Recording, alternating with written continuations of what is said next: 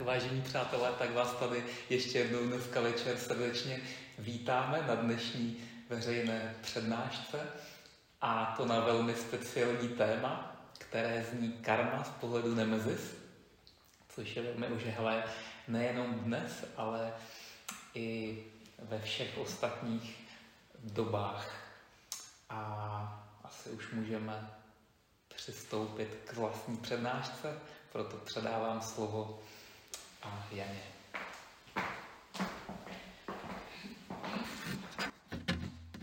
Tak také dobrý večer. Tady bychom mohli říct, že vlastně tato přednáška je nahrávána, protože bychom ji rádi dali na média a e, nabízíme takovou možnost, že pokud dodatečně to zhlédnete a budete mít nějaké otázky, tak vlastně do týdne bychom eh, tyto otázky sebrali v komentářích a rádi bychom ještě se k ním vyjádřili a odpověděli na ně.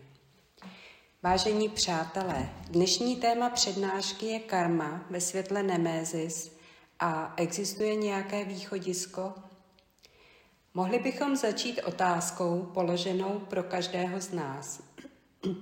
Dokázali jste ovlivnit, u jakých rodičů se narodíte, jak se narodíte a také kdy a jak odejdeme. Podstatné věci neovlivníme. A co pak ty zdánlivě nepodstatné? Nebo existuje náhoda, svobodná vůle, svoboda? Pojem karma nebo karmán je v současné době znám i u nás na západě má mnoho společného s učením o reinkarnaci a o vystoupení z kola zrození a smrti. Klíč k rozluštění těchto nejobtížnějších hádanek lidského života byl člověku dán už v dávných dobách ve svatých písmech. Byl dán v učení o dvou přírodních řádech, neboť působení karmy a nemézis existuje pouze v jednom ze dvou přírodních řádů, v našem padlém od Boha odděleném přírodním řádu, jako pomoc k návratu do původního božího řádu. Dva přírodní řády pojmenováváme jako dialektika, svět protikladů a dynamická statika, vývoj od nádhery k nádheře. Podle učení starých mudrců je člověk obdařen nesmrtelným duchem, který pochází od Boha a obsahuje v sobě veškeré božské vlastnosti v zárodku. Aby se tyto božské vlastnosti probudily a aby je člověk sám plně rozvinul, dostává pole působnosti pozemský svět – když člověk vyčerpá všechny zkušenosti získané z nejrůznějších pozemských prožitků, truchlivých i radostných, tedy dialektických, dospěje k sebepoznání a zároveň k uvědomění si svého božského původu. Toto uvědomění jej vede k dokonalosti se stejnou vnitřní nutností, z jakou ze semene trávy vyroste tráva a ze semene dubu dub Karma je sánskrtské slovo a znamená činění. Vesmír je tak rozumným činěním, řádem a prostorem pro božskou mysl nůz. Neznamená jen, co zaseješ, to sklidíš v našem jednotlivém osobním životě, ale je to i dědictví, které se nese z jedné inkarnace do druhé. Egyptě bylo činné poznání, že duše i s celým mikrokosmem je po smrti, po nějakém časovém úseku opět vržena do těla, aby získávala pomocí karmy další zkušenosti. Karma může být osobní, národní a celého lidstva. Karma je čin, příčina a následek, zákon příčinnosti ve vztahu s prostorem – Určená kvantová pozice v moři všech možných pozic a stavů. Vesmírná činnost je vyjádřena pohybem o různé síle a rychlosti a nositelem tohoto pohybu je hmota. Pro naše současné vědomí je dostupná pouze ve své nejhrubší formě. Všechny příčiny mají následky, všechny následky mají příčiny. Zde v pozemském životě spolu vše souvisí. Do toho musíme zahrnout také své myšlenky, pocity a přání, nebo i ty něco způsobují, i když to nedokážeme postřehnout přímo. Můžeme chtít zapomenout, potlačit, vytěsnit, dokonce popřít, že se něco stalo, ale že se to nestalo, to většinou poznat nedokážeme. Výsledky neurobiologických výzkumů potvrzují, že už jen, když přihlížíme činnosti jiných lidí, přijímáme často nevědomky toto jednání jako program chování do svého systému. Tak se všechno, co nás obklopuje, ať jsou to skutečné, reálné věci nebo obrazy, filmy a tak dále, stává zcela bezděčně a nechtěně naší součástí. V životě tedy nedochází k náhlým změnám ani náhodám. A tak stav, ve kterém se v každém daném okamžiku nacházíme, je určen přísným zákonem spravedlnosti a nikdy není závislý na náhodě. Náhodnost je pojem vytvořený negramotností. Poznání této neměnosti zákona naše poznávající vědomí často skličuje, ale toto sklíčení postupně mizí s tím, jak člověk jasněji poznává zákony, které řídí nikoli formu, ale podstatu jevů. Pochopí, že síly neviditelného světa vlivem své jemnosti a činnosti mimo prostor a čas, kterým je spoutaná fyzická hmota, podléhají tak nepředstavitelně rychlému pohybu a tak nekonečné rozmanitosti spojení, že vědomým usměrněním svého vnitřního života může člověk pracovat na proměně karmy. Práce pozemské duše, která nestrácí nic ze získaných zkušeností, se obnovuje právě na té úrovni, které dosáhla v předchozí inkarnaci. Karma je tak i pokladem předešlých zrození a krve, neboť je to arzenál sil, co může být použit. Mezi hermetické spisy tak, nebo spisky tak patří i knížečka nebo spisek napomínání duše. Zkoušky a útrapy se mohou přetvořit v moudrost a ve svědomí duše. A jak je to s naším vědomím a podvědomím? Zde znáte doktora Jekylla a mistra Hyda? Paní Blavacká přinesla henské učení z východu na, na západ a zde nějaké myšlenky.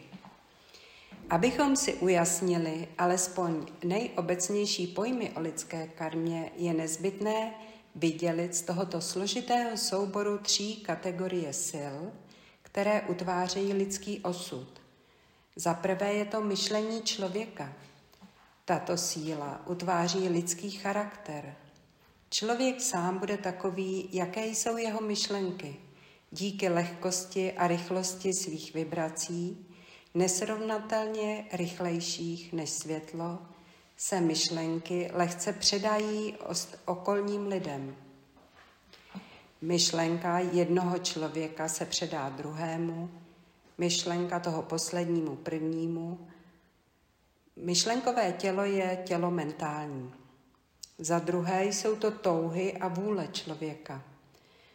Touha a vůle, které jsou dvěma póly jedné a téže síly, spojují člověka s předmětem jeho touhy a obrací jej tam, kde může být jeho touha uspokojena.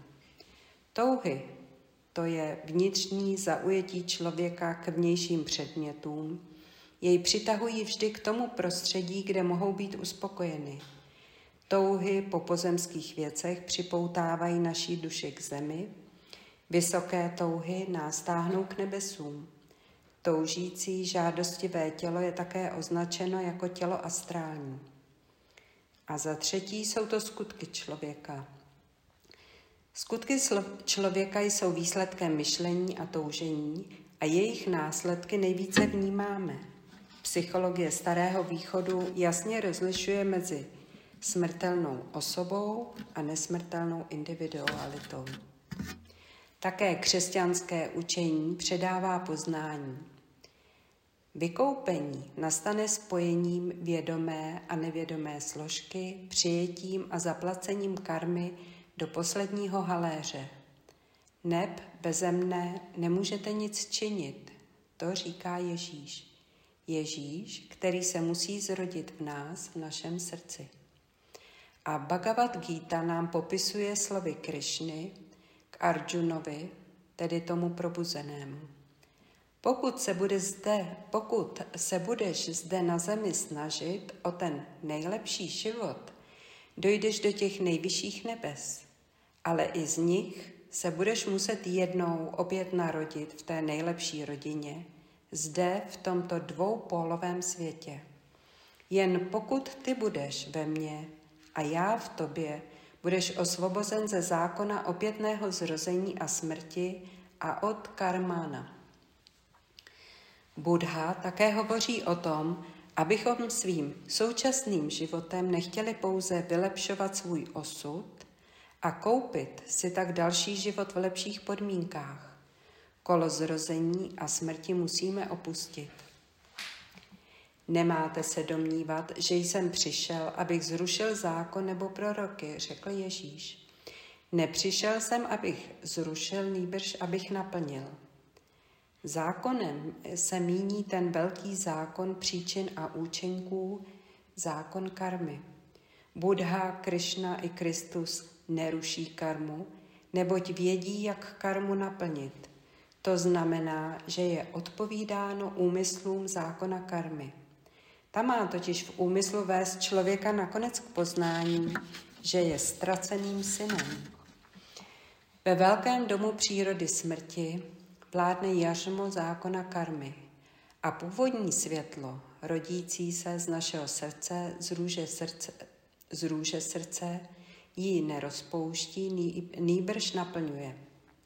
Neboť tento zákon je uložen v ještě větším zákonu, v zákonu boží lásky. A v něm leží rozřešení. Láska je naplněním zákona karmy, kdo nemá tuto lásku, ten nic nevlastní. Bude nadále vzdychat pod jařmem zákona. Lidstvo si na sebe uvalilo mnoho kolektivní viny, která musí být odpikána. Lidstvo musí jednoho dne opět zrušit svoji odloučenost od Boha. Přitom nemůže být vynechána ani sebe menší tečka zákona.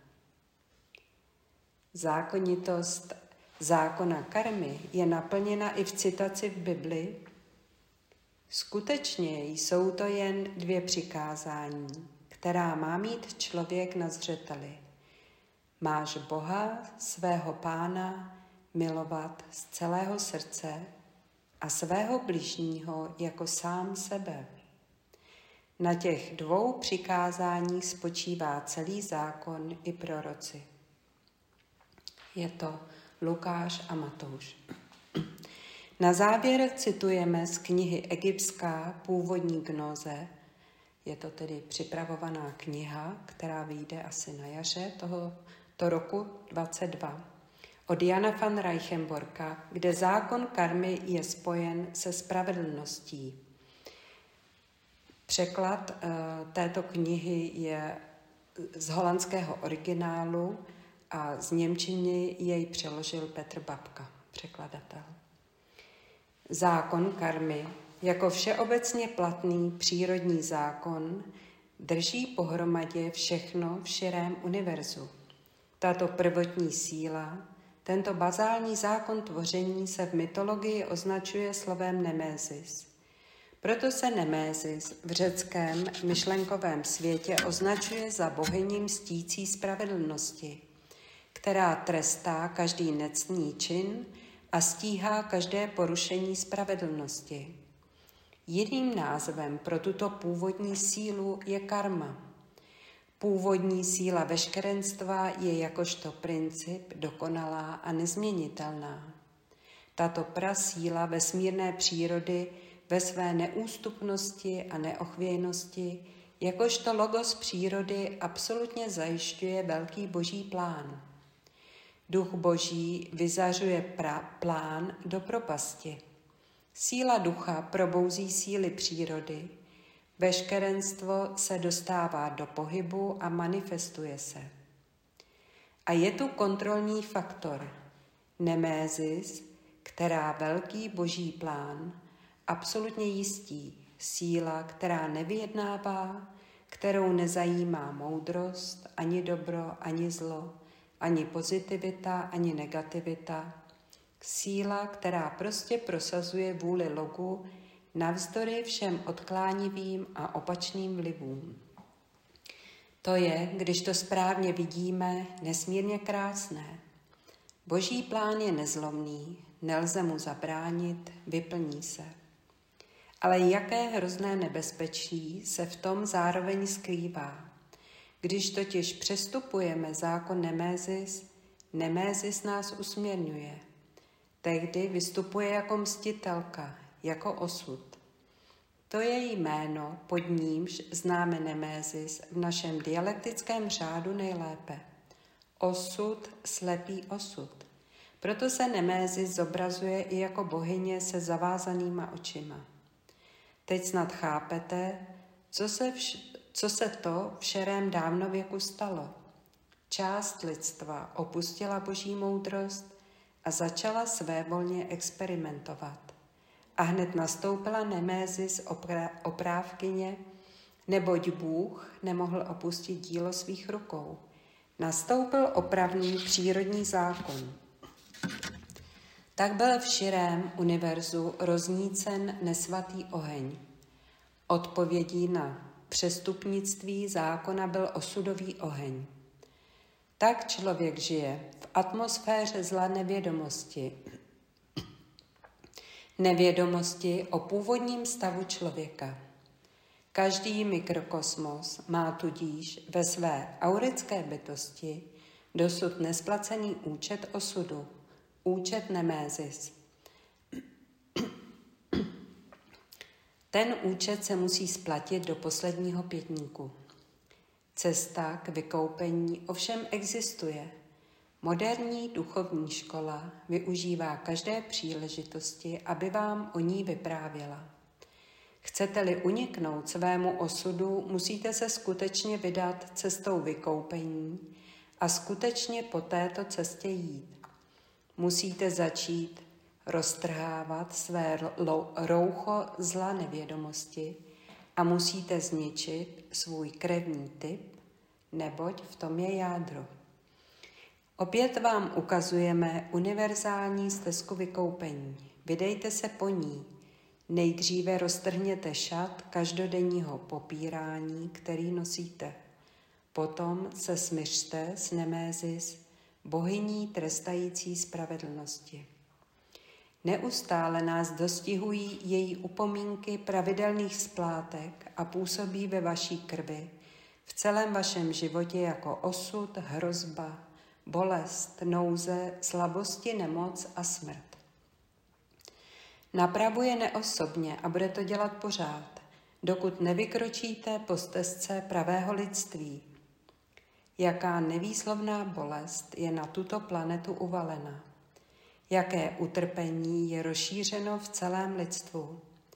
Jakého utrpení jsou plny všechny přírodní říše.